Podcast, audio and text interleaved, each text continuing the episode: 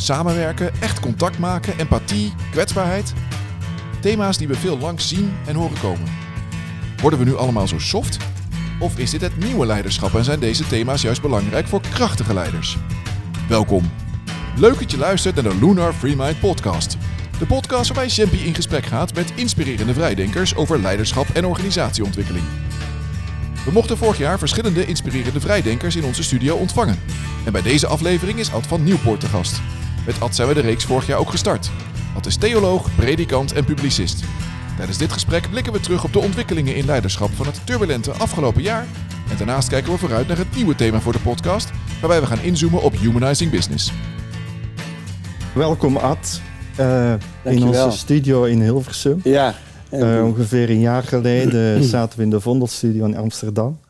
Uh, op de, ja, in gesprek met elkaar. Ja, en, uh, gelooflijk, ja. Ja, ik vind het mooi om met jou even zo dadelijk terug te blikken op dit bijzondere jaar, kan je wel zeggen. Mm En om vooral ook vooruit te blikken, want we gaan volgend jaar weer twaalf podcastgesprekken opnemen. En rond een nieuw thema. En dat gaan we zo dadelijk even met elkaar verkennen. Ja, mooi. Uh, ja. Want het wordt ook een ontdekkingstocht weer. Hè. Wat is er allemaal over te vinden? En met wie zouden we graag in gesprek gaan? En dan wil ik eigenlijk heel graag met jou even de contouren mhm. van uh, verkennen. maar eerst zou ik dus even met jou terugblikken vanuit jouw perspectief op 2020. Zo ja. dadelijk ook even terugkomen op de, de gesprekken die, we, die ik gevoerd heb. Maar nou, wat zijn zo reflecties uh, van jou over het afgelopen jaar? Wat, uh, ja, kun je mij daar wat over uh, Ja, Jeffy, wat een, wat een jaar hebben we achter de rug. Hè? Het is natuurlijk nog maar nauwelijks te denken eigenlijk. Wat ja. dit ehm, met ons heeft gedaan en ook um, wat dit ook voor de toekomst nog zal gaan betekenen. Mm -hmm. um, ja, toen wij vorig jaar zo zaten, hadden wij zo onze plannen. Je, je vroeg er ook naar, hè? Wat, mm -hmm. wat, wat, wat zijn je, waar hoop je op? Wat, waar kijk je naar uit? Enzovoort. En dat is natuurlijk om te beginnen al heel interessant natuurlijk. En ook uh, soms ook heel verdrietig voor heel veel mensen. Maar ook tegelijkertijd natuurlijk ook wel interessant dat wij allerlei dingen denken te kunnen gaan doen in de toekomst. En dat er dan zomaar iets uh, gebeurt waardoor al die plannen op de helling komen te staan. Ja, dat is natuurlijk wel wennen. Ja. Hè? We zijn natuurlijk toch wel een beetje gewend om um, nou ja, te leven met toekomstplannen. Heel goed ook, want anders leef je niet als mens. En je hebt uh, in het bedrijfsleven natuurlijk de bekende prognoses. Als we dit nou doen, dan gebeurt er dat. En daar kunnen we. Nou ja, daar is natuurlijk eigenlijk ons hele systeem van samenleven, maar ook ons, onze, onze markt op gebaseerd. Hè? Dus uh, op vertrouwen in de toekomst, niet ja. waar? Hè? De, want daar doen we het mee. En dan, dan durven we het met elkaar te wagen. En, en op voorspelbaarheid. Uh, ja, ja zeker, zeker. En ineens gebeurt er dan zoiets als we nu hebben meegemaakt. Mm. En um, ja, uh, ik, ik moet zeggen dat als ik daarop terugkijk, dan zie ik toch twee periodes. Twee verschillende periodes. Voor mij in elk geval um, was het natuurlijk begin maart um, uh, gek genoeg. Uh, dus um, vond ik dat ook wel weer een hele mooie periode. Dus er was natuurlijk heel veel leed. De wereld stond stil op een bepaalde manier. maar er gebeurde ook veel ja, positiefs. Er mhm. gebeurde heel veel aan veerkracht en aan nieuwe energie, nie, creatieve bronnen werden aangeboord. Mhm. Ik weet nog heel goed, Jeppie, dat ik. Uh, um, nou ja, het, het gold voor mijn persoonlijk leven overigens ook. Ik was bezig om van Bloemendaal naar Den Haag te gaan. Ik had een gemeenteavond. Uh, zo'n laatste gemeente. In zo'n proces van gesprekken heb je dan een laatste gemeenteavond met de hele gemeente van Den Haag. Uh, een heel klein zaaltje waar, waar heel veel mensen zaten. Dat was mhm. mijn laatste grote bijeenkomst. Uh, tot nu toe. Uh, waar dan uiteindelijk dus, nou ja, we, we, we, tot een slotsom moesten komen. Gaan we daar nou mee verder of niet? Hè? Dus ja, dat ja, was ja. een beetje het idee. En ik, ik weet nog dat ik daarna reed ik naar het klooster. Want ik zou met een groep voor een bezinningsweekend naar het klooster. En um, dat doe ik elk jaar. Uh, in, in, in Pij-Echt, achter dikke muren. En, uh, en onderweg uh, was daar die persconferentie. Ja. ja. En, en uh, dat zijn toch wel momenten die uh, in mijn geheugen gebeiteld zijn. En mm. ik weet nog ook heel goed dat ik toen die gastenpater opbelde uh, en zei: Ja, pater, we komen eraan, maar kan het wel doorgaan? Waarop hij zei: Wat is er dan aan de hand? Ja, ja, ja dat, dat, hoort natuurlijk in de vertraging van zo'n klooster veel later pas binnen te komen. Ik zei: Nou ja, corona, corona. Ah, mm. wij, wij, wij doen dit al 150 jaar, dat zal allemaal wel goed komen. We hadden een heel mooi weekend.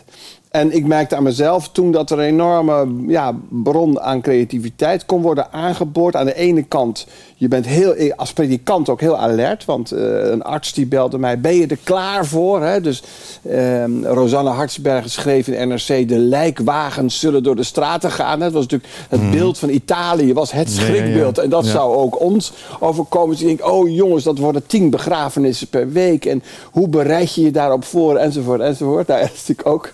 Dus ik stond wel heel, ik was heel erg aan. Ik stond heel erg aan en dacht tegelijkertijd ook, ja, hoe kunnen we nu op de een of andere manier mensen nabij komen? Nou, dan kwam dat hele online gebeuren, wat jullie natuurlijk inmiddels ook hebben ontdekt, kwam, kwam boven. Daar waren we al mee bezig, ook in dat Bloemendaal. Maar ja, eh, dat, kon, dat moest geïntensiveerd worden. Ik heb eindeloze tegengif-filmpjes opgezet samen met Bastiaan Ragas.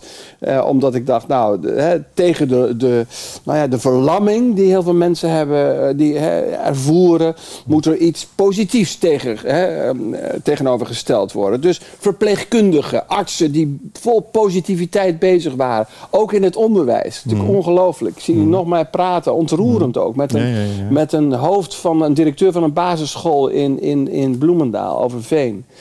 Um, zo vol kracht. En, en die hmm. gewoon twee dagen na die lockdown klaar stonden om die kinderen te begeleiden. Echt ongekend. We hebben natuurlijk iets ontdekt ook in onze samenleving dat juist die beroepen waar we, die we een beetje hebben verwaarloosd, dat die enorm kwamen bovendrijven in hun kracht. Ja? ja. Dus heel positief allemaal eigenlijk. Dus dat is het gekke. Dus aan de ene kant verdriet, gemis, angst, uh, ook wel ziekte. Hoewel in mijn omgeving dat nog eigenlijk erg toen meeviel. Uh, maar goed, je, je bent natuurlijk verbonden met de hele wereld. Dat is natuurlijk ook wel iets heel nieuws. Normaal dan, dan is dit, ja, Europa treft iets of, of Nederland treft iets. Maar nu zag je in India, in de sloppenwijken, ook mensen met, uh, met mhm. mondkapjes op, bij wijze van spreken. En, en dus je, je, had ook het gevoel van, ja, ik ben nu verbonden echt met die hele wereld. Dat kun je altijd wel mooi zeggen, maar dat voel je dan ook zo. En je ziet het. en je ziet het. nou, ik was natuurlijk erg verbonden met Ilja Leonard Pfeiffer. Die elke, elke dag uh, hè, in NRC Handelsblad zijn, zijn, zijn berichten vanuit Genua schreef. Vond dat heel goed. Ja. Dat is nu natuurlijk ook dat boek van verschenen. Ja. En ik was met mijn eigen boek bezig. Dat heb ik ja. toen vorig jaar nog aangekondigd over Job. Wat gebeurt er als een mens... Hè, wat gebeurt er met de mens als hij alles wat hij heeft verliest? Ja, Het thema van Job. Dus ik heb het hier bij me. Leven zonder oplossing. En dan, ja, dan begin ik ook dat boekje met, met Pfeiffer. Mm. Hè, die dan schreef in die beginperiode. Hè? Eh, wij dachten dat het leefbaar maakbaar was. Ja? En zelfs de dood zetten we naar onze hand. Lijden was achterhaald en geluk op bestelling leverbaar. Vertemden de grilligheid van toeval, elimineerde risico's en streefde naar totale controle over alles. Eén lullig, microscopisch klein virus sloeg onze illusie van controle aan diggelen. Ja? Uh, ja, nou, zo prachtig uh, citaat, vind ik. Hè? Dus, dus, dat is natuurlijk ook een beetje contrastmatig. Maar dat is dus, als je zegt, nou, wat heeft, hoe kijk je nou terug op dit jaar? Dan zeg ik, in die eerste periode was dat natuurlijk ergens ook de verrassing. Dat datgene waar, wat wij nooit voor mogelijk hadden gehouden, dat dat ineens gebeurde. Mm. Gek genoeg. Dus ook al die kisten aan de grond als ik weer langs Schiphol reed. Hè? Dus we hebben heel vaak toch wel eens gezegd, zo in een idealistische bui. Moeten we niet eens een vliegtuigloze zondag invoeren? hè? Zoals Den Uyl destijds de autoloze zondag in. Want, want jongens, dit gaat niet goed. Hè? Wat reizen we allemaal af? Hè? We, we, we, ik sprak zakenmensen die dan voor een speech in Shanghai, bij wijze van spreken, uh, gingen vliegen. Hè? Mhm. En, en, en, en uh, van die onzinnige vluchten eigenlijk allemaal. Die je ook prima online kunt doen. Dus ook de herontdekking. Dus ik vond het ook wel, het had ook iets. Uh, apocalyptisch positiefs. dus naast alle leed ook binnen, binnen KLM. En ik heb ook die mensen gesproken. dus dat is, ik wil dat ook blijven benadrukken. Maar gebeurde er ook iets interessants. Dus kan iets stilstaan waarvan wij dachten dat dat nooit stil zou kunnen staan. Dus een soort spaak in het wiel gestoken van onze vooruitgang. Ja, heel. Uh, ja, dat, dat, dat maakt ons gedesoriënteerd. Ja. Wat, wat doet dat met ons? Met ons persoonlijk leven ook. Ja. Uh, dus mensen werden teruggeworpen op hun persoonlijk leven. Ik geloof dat dat ook ergens in een podcast bij jullie was of bij, bij Paul. Um, uh, van Liemt, hè, dat iemand zei van ja, een, een, een CEO die zei: Ja, ik heb nog nooit zo lang in mijn eigen bed geslapen. In mijn mhm. hele leven niet. Ja? ja? Dus, dus uh, wat heerlijk eigenlijk. Dus ook de, de, herontdekking van het leven binnen, hè? naast alle ellende. Dus dat was die eerste periode. De tweede periode, waar we eigenlijk nu natuurlijk in zitten, vlak voor kerst. Ik heb een kerstpakje aan, want ik moet voortdurend allemaal kersttoespraken en, en dingetjes doen. voor zover dat kan, eh, online dan in elk geval, ehm, is er ook een bepaalde een, een ervaring van verlies. Mhm. En, en, ehm, en ik, ik meen dat heel erg oprecht. Ik ervaar dat zelf ook heel sterk. En dat is toch het, het verlies van datgene wat het leven zo kleurrijk, zo fijn, zo, zo de moeite waard maakt. Mhm. En, en, en dat is, daar zijn we denk ik toch een beetje op uitgekomen, de ontmoeting met elkaar. ja, ja. ja. Het, het met elkaar verkeren. In een kroeg zitten. Ik wist niet dat ik dat zo zou missen. En dat klinkt allemaal heel een soort welvarend luxe. Maar dat is het niet. Dus met elkaar is ook door kunnen bomen. En, hmm. en ook elkaar vast kunnen houden. Uh, dus die, die, dat lichamelijke contact. Ehm, het ongedwongen van een ontmoeting. Hè? Wat, wat inherent is aan een echte ontmoeting is de ongedwongenheid. Dat je geen grenzen kent, dat je door kunt gaan, dat je elkaar. Hè? En, en dat, dat voortdurend niet te mogen doen en voortdurend die afstand te moeten bewaren, ja, mhm. dat, uh, dat ervaren ik. Uh, dat heb ik in die eerste periode eigenlijk niet zo ervaren. Maar in die tweede periode echt als een groot verlies ervaren. En dat ervaar ik nu dus als een verlies. Ik had gisteravond een bijeenkomst, ook weer online met allemaal mensen, maar ook in een huis met een paar mensen. Nou, ik kwam thuis en, en Mirjam zegt: Wat zie jij er goed uit? Joh, ik heb weer een ontmoeting gehad. Weet je? Dus nou ja, dat zegt iets. Dus dat, dat is ook heel een mooie ontdekking. Dat dat Um, wij als mensen, wij zijn relationele, relationele wezens. Mm. Wij geven elkaar energie. Ja? En wij zijn energietransmitters. En als er dus geen mensen zijn, dan is er geen energie. Ik ben doodmoe naar kerkdiensten die ik moet leiden, waar dan maar uh, vijf of tien mensen in de zaal zitten. Mm. Terwijl normaal kom ik vol energie altijd thuis. Maar dat heeft gewoon te maken met, uh, er is geen wisselwerking. Dus nou, dat is wel ook, uh, vind ik wel erg lang duren nu. En, en, en dat verlies, dat zie je nu hè, ook, ook, ook de vermoeidheid. Uh, mensen ook, ook eh, niet meer goed in hun vel echt zitten. Uh, de burn-outs. Um, uh, en natuurlijk in ondernemingen toch het, het uitzichtsloze van hoe lang gaat dit allemaal nog duren. Ja, er komt een uh, vaccin, maar dan is er weer een variant ontdekt. En dan denken we, oh jongens, gaat dat, weet je wel zo. Dus ja. dat, dat, dat trouwens dus... een heel mooi thema. Daar komen we straks nog even op terug. Mentale fitheid van organisatie en van mensen. En dat hebben wij de afgelopen uh, maanden ook gezien. Dat dat echt mensen heel veel moeite kostte om toch nou, die vergaderingen online, uh, dat, dat raak je toch aan gewend. Maar je, er is toch iets wat je dan gaat missen. Ja. En wat gaat knagen aan de, de energie en de, nou, ik zou bijna zeggen, de, de levenskracht van, van mensen. Absoluut, dat, uh, ja, eens, ja. exact. Komen we zo dadelijk nog wel op terug. hoor, belangrijk om vast te houden. Zeker, ja. Um, we hebben ook twaalf uh, mooie gesprekken opgenomen in uh, de serie over leiderschap. En nou, ik wil toch ook een aantal dingen delen die ik daar heb meegemaakt en, en graag ook jouw reflectie daarop. Uh, heel vaak gebeurt het spontaan in gesprekken dat mensen, uh, als het over leiderschap uh, ging. een soort van bewustwording over het belang van echt contact, van in verbinding zijn, van vertrouwen hebben in mensen, van je, je kwetsbaar durven tonen. Mm.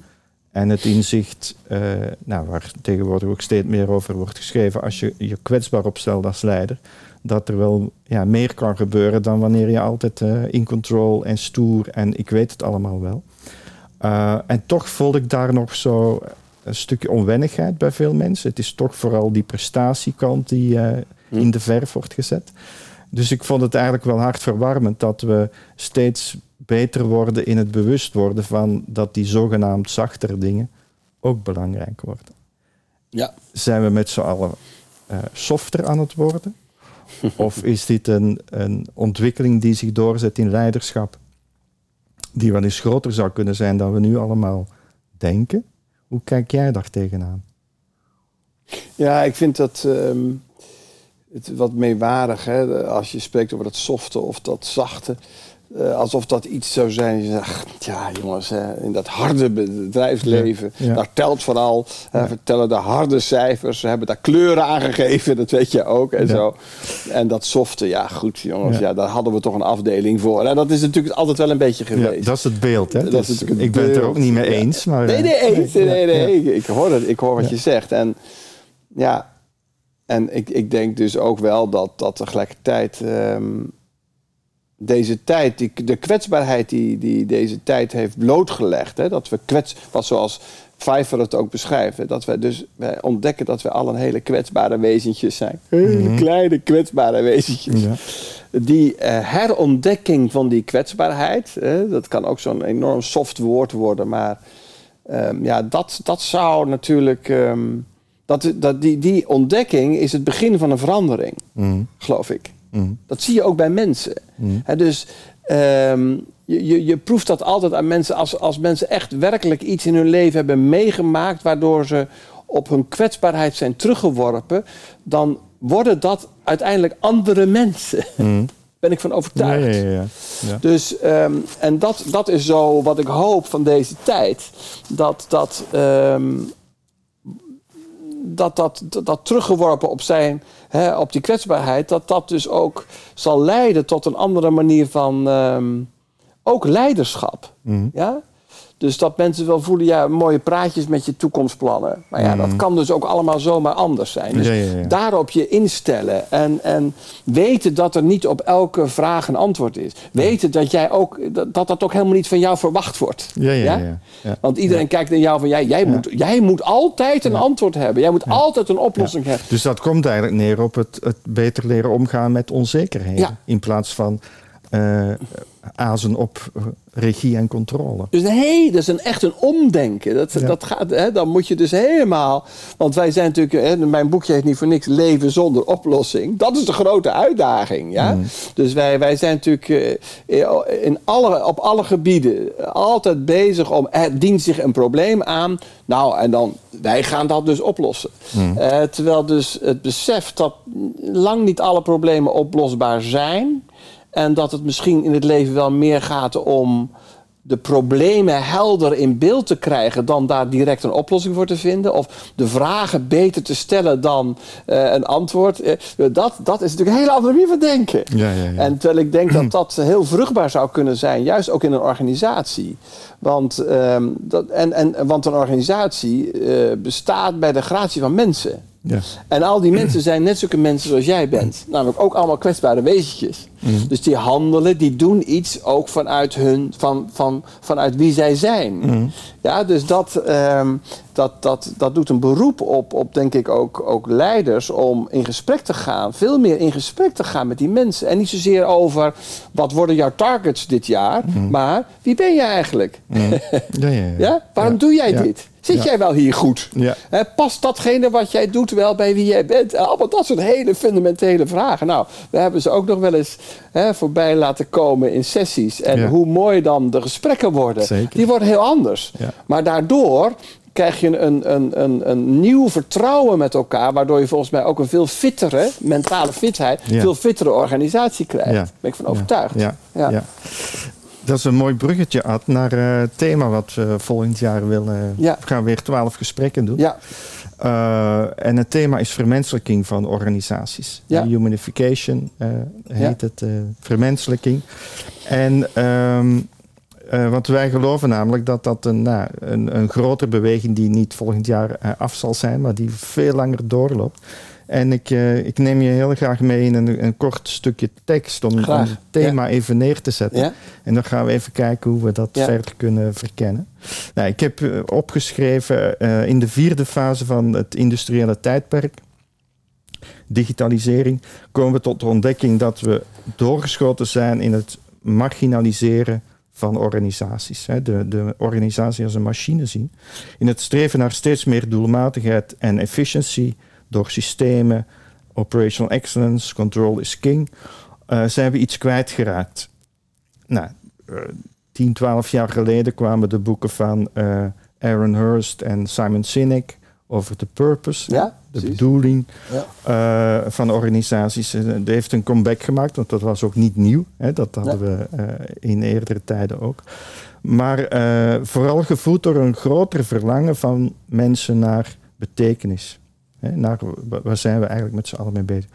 En volgens mij is dat de, de eerste, uh, als we die ladder van vermenselijking zien in organisaties, is dat de eerste trap, de eerste trede purpose. Maar gaat er nog veel meer komen, wat te maken heeft met hoe wij organisaties, hoe wij leiderschap gaan organiseren, hoe wij organisaties veel meer als ecosystemen en niet als uh, piramides gaan uh, inrichten en zo. Dus er komt heel veel meer achterweg, andere gesprekken voeren, andere manieren van samenwerken dan uh, wat we nu uh, uh, gaan doen. En in die podcastserie, maar ik ben heel benieuwd naar welke beelden dit bij jou oproept. Hè? In de podcastserie gaan we met verschillende gasten op zoek naar de bouwsteentjes van die vermenselijking. En ik zie dat nou, voor mij als een spannende ontdekkingstocht, waarbij we niet op voorhand alles weten wat exact die bouwstenen zijn. Uh, een soort schatgraven noem ik het, maar even in mijn eigen hoofd. En naar een nieuwe manier van werken, leiden, organiseren en waarde creëren in organisaties. Dat is een beetje het, uh, hm. nou, de, de ambitie wat we volgend jaar willen gaan doen. Maar ik ben eigenlijk heel benieuwd als ik dat zo aan jou vertel. Hè. Uh, wat dat bij jou oproept, vermenselijking van organisaties. Uh, wat voor beelden krijg je er zo bij? Ja, ja, ik ben nog wel even benieuwd hè, van als je dat woord bouwsteen uh, noemt. Hè, dus, uh, um, want er zijn natuurlijk twee dingen. Dus één is, we zitten met een probleem in, in, in, in, de, in, in, in leiderschapstijlen. Hè? Dus mm -hmm. we, we, voelen aan alles, we hebben een soort... Uh, ja, uh, we, we, zijn een paradigma aan het verlaten. Hè? Dus, dus, dus gewoon die leider die daarboven eenzaam aan de top zit. En hoe dat allemaal georganiseerd is, dat is eigenlijk niet meer van deze tijd. Hè? -hmm. Voelen we allemaal. Tegelijkertijd gaat dat maar eens veranderen. Hoe moet dat dan? Uh, dat, mm -hmm. dat, dat, dat, uh, dat heeft natuurlijk te maken met, ja, dan moet je eigenlijk helemaal opnieuw beginnen. Moet je weer aan de tekentafel gaan zitten. Zo, nou, ja. hoe gaan we het dan doen? Zo, ja. Hoe bouw je dan ja. een ecosysteem aan, aan, mensen? Maar hoe kijk je dan naar, want er zijn al tools die we daarvoor in het leven? Uh, Lean en, en Scrum en al die dingen. Is, maar wat, wat, wat, wat, wat, wat, wat, ik wilde eigenlijk vooral ook aansluiten bij dat laatste wat je noemt, dat, dat waarde gedreven. Dus die waar, mm. nieuwe waarden. Dus, want je kunt wel een organisatie uh, vermenselijken. Maar als datgene wat die organisatie doet niet bijdraagt aan de menselijkheid, ja, dan, dan, dan, gaat het hem, dan gaat het hem niet worden. Nee. Dus dat is nogal een, een forse uitdaging. Ja? ja? Dus er zijn natuurlijk ook heel veel organisaties en ondernemingen waarvan je moet zeggen: ja, hoe staan die nu in de samenleving? Wat, welke waarden voegen zij nu toe dan alleen maar uh, in financiële zin? En, en, uh, dus dat werpt ook organisaties en ondernemingen op zichzelf terug. Om daarbij stil te staan van ja, wat, wat, wat, wat, doen wij? En ik denk dat dat ja, in die zin aansluit bij, bij deze tijd. Dat er natuurlijk allerlei hele nieuwe initiatieven zijn. Ook bij ondernemingen die zeggen: jongens, wij zijn nu ook wakker geworden. Wij waren al wakker, al een beetje aan het wakker worden. Maar juist ook door 2020. Ehm, uh, ja, hebben we een soort wake-up call ervaren. Mhm. En ontdekken we dat het niet meer kan zoals het ging. En dan met name op het punt van, nou ja, noem het duurzaamheid enzovoort. Mm Dus, uh, en, uh, en ik geloof dus heel erg, uh, Jempi, dat, dat je pas kan spreken over een vermenselijking van je organisatie. als je met elkaar ook. Uh, hebt nagedacht over jou, de waarde die jij toevoegt aan die samenleving. Snap je? Want op het moment als je, als je eh, het uh, met elkaar um, ook, ook hebt vastgesteld wat je waarde is, ja, dan, dan, dan wordt dat ook jouw intrinsieke motivatie om ook iets aan die, aan die organisatie te kunnen doen. Ja. Maar als die organisatie heel menselijk is, maar datgene wat die organisatie doet niet ja, dan gaat het hem nooit worden volgens mij. Begrijp ik bedoel? Dus het is, ja, zeker. Ja, het dus versterkt dat vind ik elkaar ook, hè? Sorry? Het versterkt elkaar ook, hè? Geloof ik heel erg. Dus dat zie je ook aan uh, goede doelenorganisaties en zo. Dus die sfeer is altijd anders als je daar binnenkomt. Dat is veel minder star en veel minder die, die, die harde leiderschapstijlen. Omdat, omdat men allemaal eigenlijk voor een bepaald... Hè, men stapt het bed uit voor een bepaald doel. Ja, het gaat ergens over. Ja? En dat, is, dat zijn de krachten die wij dan zien in dat speelveld van hoe ga je dan uh, een menselijkere organisatie worden? Dus dat leg ik zo even uit. Maar de, de, de take-out is, en dat zien wij dus nu in veel organisaties ontstaan, dat hoe, als je een menselijkere organisatie waarbij je echt je mensen meeneemt vanuit intrinsieke motivatie, hè, vanuit hun eigen purpose. Ja. En wat, wat is dan je rol en, en je, je bijdrage? Vanuit welk soort energie je dat doet, dat dan die organisaties die worden creatiever, die worden productiever, die, worden, die gaan meer stralen, die gaan, weet je, het, het, is allemaal veel minder vanuit druk en, en uh, trekken en duwen ja. uh, en veel meer vanuit uh, intrinsieke bevlogenheid. En dat is waardoor wij zien dat organisaties die dat, die, dat echte vuur kunnen aanzetten, dus vanuit verlangen aan het werk gaan, ja. collectief verlangen van mensen, medewerkers. Uh, en niet alleen vanuit controle. Je moet systemen, maar ook vanuit verlangen aan de slag gaan. Dat die organisaties een extra paar vleugels krijgen. Dat die veel sneller kunnen ontwikkelen. Dat die, dat die uh, ja, uh, mooiere dingen gaan doen. Hè? En dat die uiteindelijk sterker worden. Uh, door die menselijke factor veel meer uh, in ja. te Maar het, het blijft altijd een, een samengaan. Hè? Want vroeger dachten we, al die stomme systemen, dat, is, dat zit alleen maar mensen in de weg en dan gaan mensen over mopperen. Maar je hebt echt beide nodig. Je hebt die, die, die energie nodig, hè? Die, dat vuur, die intrinsieke motivatie van mensen die een bepaalde kant op gaan. En je hebt de infrastructuur nodig die het allemaal exact, efficiënt en, en mogelijk maakt dat het uh, gebeurt. Hè? Ja, dus het, het heeft met uh, volgens mij uh, iets te maken wat we heel erg uit elkaar hebben gehaald in de afgelopen decennia, namelijk vorm en inhoud. Ja. Dus wij, hebben, wij, wij zijn vandaag de dag natuurlijk heel goed in vorm. Ik bedoel, we zijn de beste in vorm. Ik bedoel, alles, wat, hoe wij ons presenteren, nou ja, is alleen al dit, uh, hoe alles eruit ziet, het is fantastisch. Onze communicatiemiddelen zijn het beste ever. Ja? Het is, het is iets om heel trots op te zijn. Alleen de content blijft zo achter. Ja? En, en dat geloof ik zo, dat, dat willen we echt een organisatie kunnen vermenselijken. Dan moet vorm en inhoud weer op elkaar betrokken worden. Dus dan moet de vorm ook gaan lijken op de inhoud en andersom. En vice versa, begrijp je? dat wordt dan heel spannend. En ik vind dat nog wel een uitdaging hoor, Champi. Want we kunnen daar natuurlijk heel idealistisch over spreken. Nou, ik, ik geloof er ook in dat het echt kan. Mm. En tegelijkertijd rij ik hier naartoe naar dit gesprek. En, en we hebben nu die hele grote kwestie Ehm, van de toeslagenaffaire in, uh, in Den Haag, dat hele ambtenarenapparaat. Een politiek die eigenlijk uh, gezegd heeft.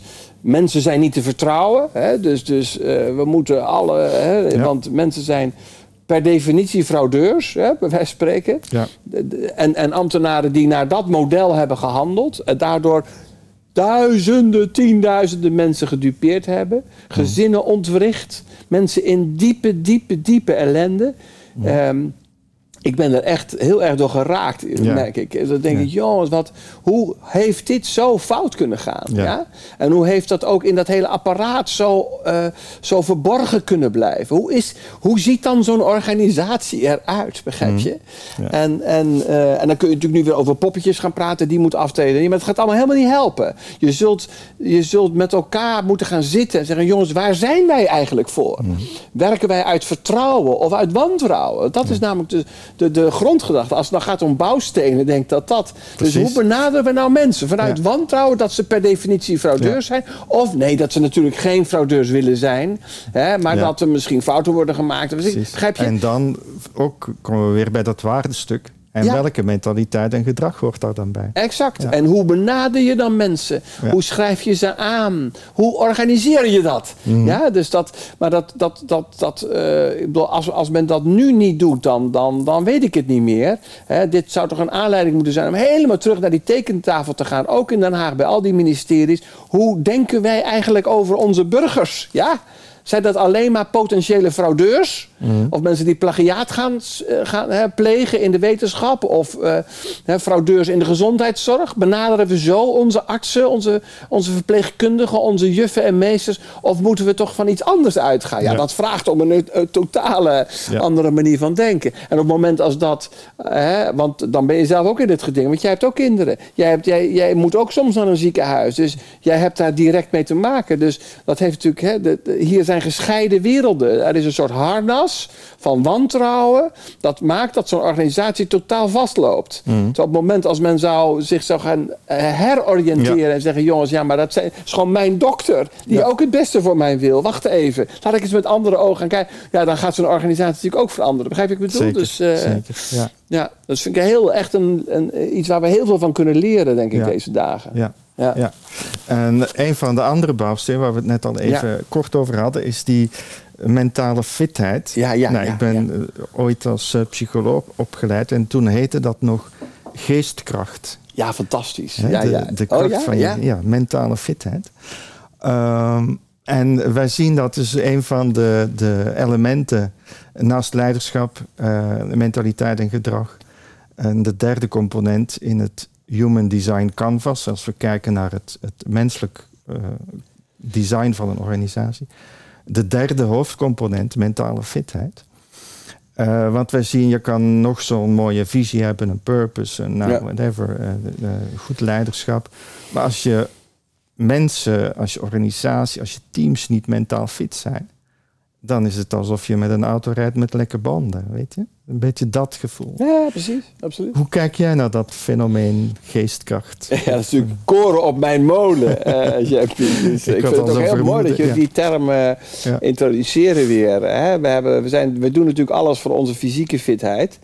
Hè? Want we willen natuurlijk gezond en vooral slank en mhm. vitaal blijven. Heel goed. Uh, maar wat doen we nou eigenlijk met onze, voor onze mentale fitheid? En daar is natuurlijk wel wat uh, werk aan de winkel, zou ik willen zeggen. Hè? Dus ehm, ook dat uh, hebben we natuurlijk de af, het afgelopen jaar wel gezien. Hè? Daar ben ik ook wel een beetje van geschrokken. Dus hoe bijvoorbeeld een overheid dan omgaat met de cultuursector. Hè? Voor mij is dat meteen een schakel. Hè? Dus mhm. ik denk dat dus nou ja, goed, we hebben het over vitale beroepen gehad enzovoort. En nou ja, oh ja, we hebben ook nog een cultuursector. Oh ja, die theaters. Maar ja, dat is natuurlijk eigenlijk niet echt nodig. Bibliotheken, musea. terwijl, um, dat vond ik toch ook een verschil met iemand als uh, Macron in, in, in Frankrijk. Die natuurlijk meteen bij zijn eerste speech zei... jongens, nu is cultuur meer dan nodig. Ja? ja, en, uh, dus wij moeten juist die sector ook ondersteunen. Ik weet niet of het gebeurd is in Frankrijk. Uh, maar uh, mentale fitheid roept de vraag op: wat hebben we ervoor nodig om fit te blijven? Ook in ons denken, in onze, in onze, in onze geestkracht, inderdaad. En, uh, en, en, dat is. ja, dan kom ik ook natuurlijk een beetje toch op mijn stokpaardje, als je het niet erg vindt, Jeppie. Helemaal dus, niet. wij hadden natuurlijk, wij hadden natuurlijk in, in, in onze samenleving gewoon dat moment van die zondagochtend. Mm. En dat is natuurlijk ook allemaal in, de, in, in, die dogmatische kerk en met al die ellende en zo is dat ook allemaal. Ik snap ook dat heel veel mensen daar op een gegeven moment helemaal genoeg van hadden, omdat ze klein werden gehouden en nou ja, verschrikkelijke theologieën erop nahielden. En nou ja, om, om maar te zwijgen van alle affaires die ook in de Rooms-Katholieke kerk aan het licht zijn gekomen. Dus snap ik allemaal, die weerzin ook heel goed, die heb ik zelf ook. Mhm. En tegelijkertijd zie ik daar dus ook een kans. Hè. ik denk, dat is toch eigenlijk wel, was wel heel goed bedacht. Dat je één dag in de week, het begin van de week, mhm. start met een moment van stilstaan. Mhm. En eens even nadenken, waar zit ik eigenlijk in dit leven? Gaat het wel goed met mij? Dat je jezelf die vragen kan stellen. En dat je dus, en dat is, vind ik ook wel, je kan voeden met verhalen die je niet zelf hebt bedacht. Ja, dus, dus dat je even ook, en dat vind ik ook in deze tijd, even van je scherm wordt afgehaald. Van je voortdurende Wikipedia zoeken, je, je eindeloos maar online zijn. Om eens even uh, in contact te worden gebracht met een denktraditie die al eeuwen gaande is. En die eigenlijk maar één vraag heeft. Wat heeft een mens nodig om optimaal mens te worden? Ja, mm. daar gaan, die, daar gaan volgens mij al die bijbelverhalen ook over. Dus ik, ik zie, uh, heel leuk vind ik ook, ik zie ook jonge mensen dat weer gaan herontdekken. Mensen die dus niet belast zijn met een soort kerkelijk verleden van mm. uh, schuldig zijn en zondig en alle ellende. Maar dat mensen, eigenlijk hele jonge, fitte mensen zeggen, joh, dit is eigenlijk een fantastische manier. Je hebt de sportschool, ja, je hebt het, joggen. Maar ook om gewoon eens even, één keer in de week, de week te beginnen met een uurtje. Hè?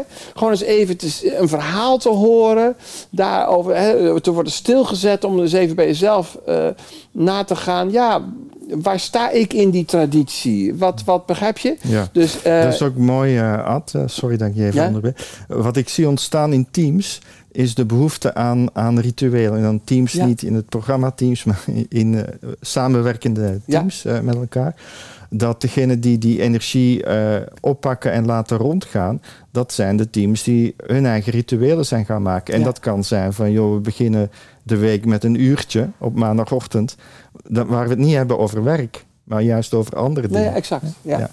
En, en ik merk ook dat dat, dus de, de, uh, voor je mentale fitheid, dien je een andere laag in jezelf aan te boren. Ja? Mhm. Dus, uh, want dan, dan gaat het niet zozeer over efficiëntie, gaat niet over uh, ben je gevat, dan heb je alles weer helemaal klaar en een ongebroken antwoord of een lekkere pitch klaar, weet ik veel wat. Mhm. Maar dan gaat het bijvoorbeeld, ik stel, ik heb nu ook weer een nieuwe serie tegengegeven en ik stel aan iedereen, of het nou de burgemeester is of, of prins Constantijn of, mm. of Mark Rutte, stel ik de vraag, voor wie zou jij nou een kaarsje willen opsteken? Dat is allemaal heel erg dat je denkt, soft, hè, mhm. zacht. Mhm. En ik merk gewoon dat op het moment, alleen als je die vraag stelt, dat er een heel andere dimensie binnenkomt. Mhm. Ja?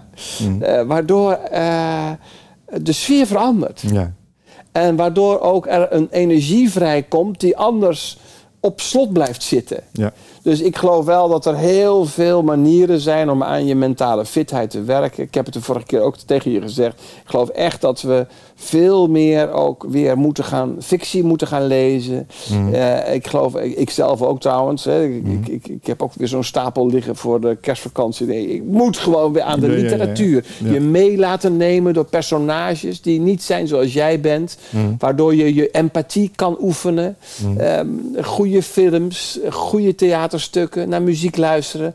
Uh, dat is niet uh, lekker erbij, zoals een biertje of uh, maar het is gewoon pure noodzaak. Ik geloof dat zo, want onze samenleving zit zo in al die hoofden en harten zitten zo vol met dat hele online leven en dat, dat, dat, dat efficiënte denken dat we ja, en ook het snel oordelen merk ik ook. Enorme polarisatie ook daardoor. Want we, we, we, staan voortdurend op scherp. We hebben geen energie meer over om eens even rustig mm. na te denken. Terwijl ik denk, we hebben de vertraging nodig. Ja. Uh, daar ben ik heel erg van overtuigd. Om daarna ook weer met volle vaart mag dat ook best wel weer vooruit te gaan. Maar zonder vertraging, ja, we hebben dat toch ook wel echt deze tijd gemerkt. Ik heb mm. net een stuk in eh, FD geschreven over de, het wandelen. Hè, uh, hoe, hoe hoe heilzaam wandelen kan zijn. Gewoon mhm. stap voor mhm. stap. Uh, en dus niet rennen, maar wandelen. Ja. En dan ontvankelijk worden voor wat je ziet. Uh, ja. ja. dat is een enorm goede oefening. Dat heeft corona ons, mij, geleerd ook weer. Ja, ja, In april Ad, uh, werk je mee aan het nieuwe Lunar-programma, het Gilde-programma. Ja. Waarbij we acht senior executives in een programma laten stappen met acht young executives. van elkaar te leren. en jij gaat met die senior groep aan de slag. En ik kwam er ook op omdat je net ook iets zei over reflectie, even vertragen. kan je iets vertellen over hoe je daar naartoe kijkt? Wat je daarvan verwacht? wat je ja. Wat jij, ja. hoe je daarnaar kijkt. Nou ja, dat is natuurlijk als het over... Dan gaat het over terugkijken op. Uh, ja, ja, nee, maar precies. Dus op het moment dat je met uh, seniors praat, dan heb je het natuurlijk over. Je noemt niet iemand voor niets een senior. Dat wil zeggen, hij heeft een, een, een lange uh, ervaring in zijn leven Veel opgedaan. kilometers om te tellen. En, en dat is natuurlijk het ligt heel erg voor de hand om in dat soort gesprekken het te hebben over al je successen. Hè? Mhm. Wat, uh, wat heb je allemaal bereikt? Wat, hoe ziet je even? Hè? Zie je bij Buitenhof ook al zo'n lijstje. Hij is dat geweest, dat boek geschreven. Wow, wow, wow. Nou, mooie nieuwe stappen en zo. En uh, ik zou heel graag, en dat is best ook wel spannend, maar met die groep veel meer het willen hebben over waar ben je helemaal onderuit gegaan in je mm. leven. Mm. Waar heb je gewoon de verkeerde keuzes gemaakt? Ja. Waar, hè, welke momenten heb je beleefd als, als, als uh, enorme verliesmomenten in je leven? Mhm. En vervolgens dan de vraag, hoe ben je daar dan mee omgegaan? Ja. Ik, ik denk dat dat, de, de, ja, ik geloof heel erg in Ehm, kijk, die successen zijn eigenlijk al, die kunnen we allemaal wel bedenken. En dat is allemaal niet zo heel spannend. Het is natuurlijk prachtig hoor als iemand succes heeft. En heerlijk om daarvan te kunnen genieten en daarvan te kunnen vertellen. Maar als je echt tot diepere lagen wil komen in de gesprekken met elkaar, dan is het natuurlijk veel spannender om, om te zoeken naar, ja, maar waar is het nou eigenlijk niet goed gegaan? En als je er nou terugkijkt, dat je denkt, jongens, ik heb dat toen eigenlijk, ik heb misschien wel de hele verkeerde baan gehad. Ja? Of ik heb, uh, ja, ik geloof dat dat dat, dat helpt, uh, juist ook in de jongere generatie, om uh, ja, ook daarin een bepaald soort antenne te ontwikkelen. Begrijp je? Voor, voor waar je ook. Het, ziet er aan de buitenkant allemaal schitterend uit. Mm. Maar ja, wat zit daarachter? Wat gaat er mm. allemaal achter schuil? Mm. En, en dat maakt, ja, dat helpt, dat draagt bij aan die vermenselijking, geloof ik. Dichter bij jezelf blijven. Ja, natuurlijk, zeker. Ja, ja nou, een succes kan je ook best wel dichter. Ik wilde, geloof ik, ik wil helemaal niet zo denken dat je alleen maar. Maar ik, ik geloof wel dat wij leven in een tijd waarin alle ongelukkigheden we het liefst verbergen. Hè? Ja, ja. En, ehm, en ik geloof dat ehm, ja, het grootste deel van het leven ja, is natuurlijk gewoon rafelig en ingewikkeld en gedoe en uh, niet fijn. En, en, uh, en, dat, en, op het moment dat je het daarover hebt, dan gaat het ergens over. Dan gaat het over jezelf. Ja. Ja, mooi. Tot slot, Ad, welke boodschap of inspiratie zou je mensen willen meegeven richting 2021? Nou ja, het is misschien een beetje flauw, maar uh, ik, zou, ik zou toch geloof ik wel uh, mensen willen oproepen om um, vooral ook te leren omgaan met vragen. En met, dus probeer de vragen beter te stellen in je leven. In mhm. plaats van altijd maar op zoek te zijn naar antwoorden. Mm het, ik, ik, denk dat um, je hebt materieel leven en je hebt geestelijk leven. Dat is een heel oude tegenstelling. Die komt al bij de brieven van Paulus tegen. Leven naar de geest en leven naar het vlees. En geestelijk leven is niet zozeer in een klooster zitten en de hele dag bidden. Maar is volgens mij een leven dat vragen stelt. Nergens meer van uitgaan. Mm. Dus bij alles wat er gebeurt zeggen, waarom gebeurt dat? Wat, wat gebeurt hier? Mm. En ik geloof dat... Ehm, ja, dat dat enorm helpt om wat meer mens te worden. Dat je wat meer ontvankelijk wordt en vragen durft te stellen. In plaats van altijd maar weer een oordeel of een antwoord te geven. Ja. Dus dat wens ik iedereen uh, van harte toe. Een geestelijk leven van vragen stellen. Mooi. Ja. Mooi. Nou, lijkt mij een mooie boodschap. Het is ook een van de dingen die. Uh, uh, Dries van Inge, die heeft een boek geschreven over kernkracht. En daar staat in wat des mensen aangeboren is en aangeleerd.